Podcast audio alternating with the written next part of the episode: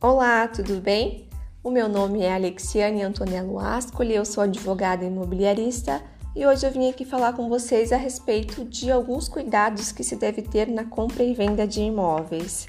Então, pode continuar fazendo as suas atividades, deixa seu celular de lado e nós vamos ouvir um pouquinho a respeito de como isso funciona. As pessoas elas passam anos economizando para comprar a casa própria, o imóvel dos sonhos, e quando menos esperam começam a aparecer diversos problemas porque elas não tomaram as cautelas necessárias antes de fazer o negócio. Para evitar transtornos, é preciso ter certos cuidados quanto à pessoa do vendedor e também quanto ao imóvel. Quanto ao vendedor, vejamos algumas situações que merecem ser observadas. Se o vendedor for sócio de uma empresa que sofre algum tipo de processo em que se decrete a desconsideração da personalidade jurídica, os bens particulares dele poderão ser atingidos. Se o vendedor deixou dívida de condomínio, o comprador será o responsável pelo pagamento. Se o condomínio tinha dívida trabalhista ou previdenciária, elas serão rateadas entre os proprietários e também irá sobrar para um novo comprador. Se o imóvel era de vários proprietários e o vendedor não deu o direito de preferência para eles, o comprador poderá perder o bem se eles adjudicarem pelo valor pago na promessa de compra e venda. E muita atenção! Se o imóvel valia um milhão de reais e o comprador fez um contrato de quinhentos mil reais para burlar o fisco, os coproprietários poderão depositar apenas os quinhentos mil e tomar o bem para eles. O comprador não poderá alegar prejuízo daquele dinheiro que ele pagou por fora. Ele simplesmente irá perder aquela quantia. Se o vendedor alegou que era solteiro, quando na verdade era casado, o cônjuge também pode pleitear os seus direitos. Se o vendedor tinha um contrato de locação com cláusula de vigência, o comprador não vai poder se emitir na posse do bem. E se o vendedor tiver dívidas trabalhistas, fiscais, civis ou criminais, o negócio pode vir a ser considerado uma fraude. Mas o que fazer então para se acautelar com a pessoa do vendedor? Bom, antes de fechar o negócio, é preciso providenciar algumas certidões. Por exemplo, certidão negativa da Fazenda Pública Federal, Estadual e Municipal.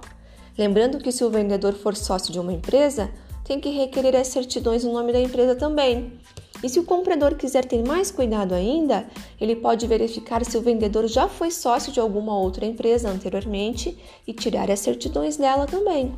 A Justiça do Trabalho tem dado decisões alcançando negócios feitos por ex-sócios.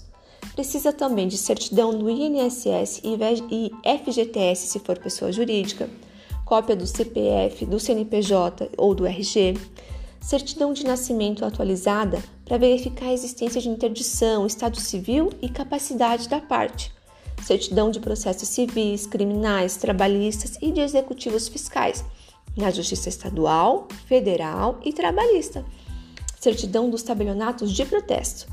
E se o vendedor não morar no mesmo local do imóvel vendido?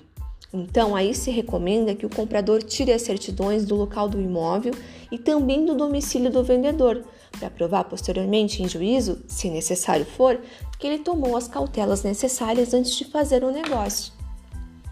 E agora, quanto ao imóvel, é absolutamente indispensável solicitar uma certidão de ônus ou vintenária no registro de imóveis, porque nela constará todo o histórico do imóvel e poderá se averiguar, por exemplo, se o bem é daquele vendedor mesmo, afinal ninguém quer ser vítima de um golpe.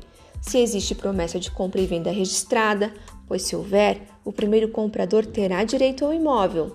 Se o bem pertencer a vários proprietários, o vendedor tem que dar o direito de preferência aos coproprietários, sob pena deles virem a adjudicá-lo posteriormente. Para verificar se o proprietário é casado, pois se for, é necessário que o cônjuge participe do negócio.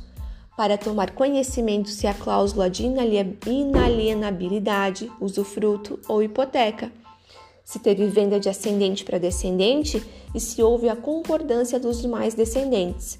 A venda pode ser anulada de prazo dois, de dois anos nesse caso. Para averiguar ainda se tem contrato de locação com cláusula de vigência, se em algum momento teve venda com lesão, que também pode vir a ser anulada em até quatro anos. Também é importante providenciar a certidão negativa de tributos e de débitos de condomínio, porque se tiver I P T U ou débito atrasado, por exemplo, o novo proprietário terá que pagar. São as chamadas obrigações pró-terrem, que seguem o bem onde ele for.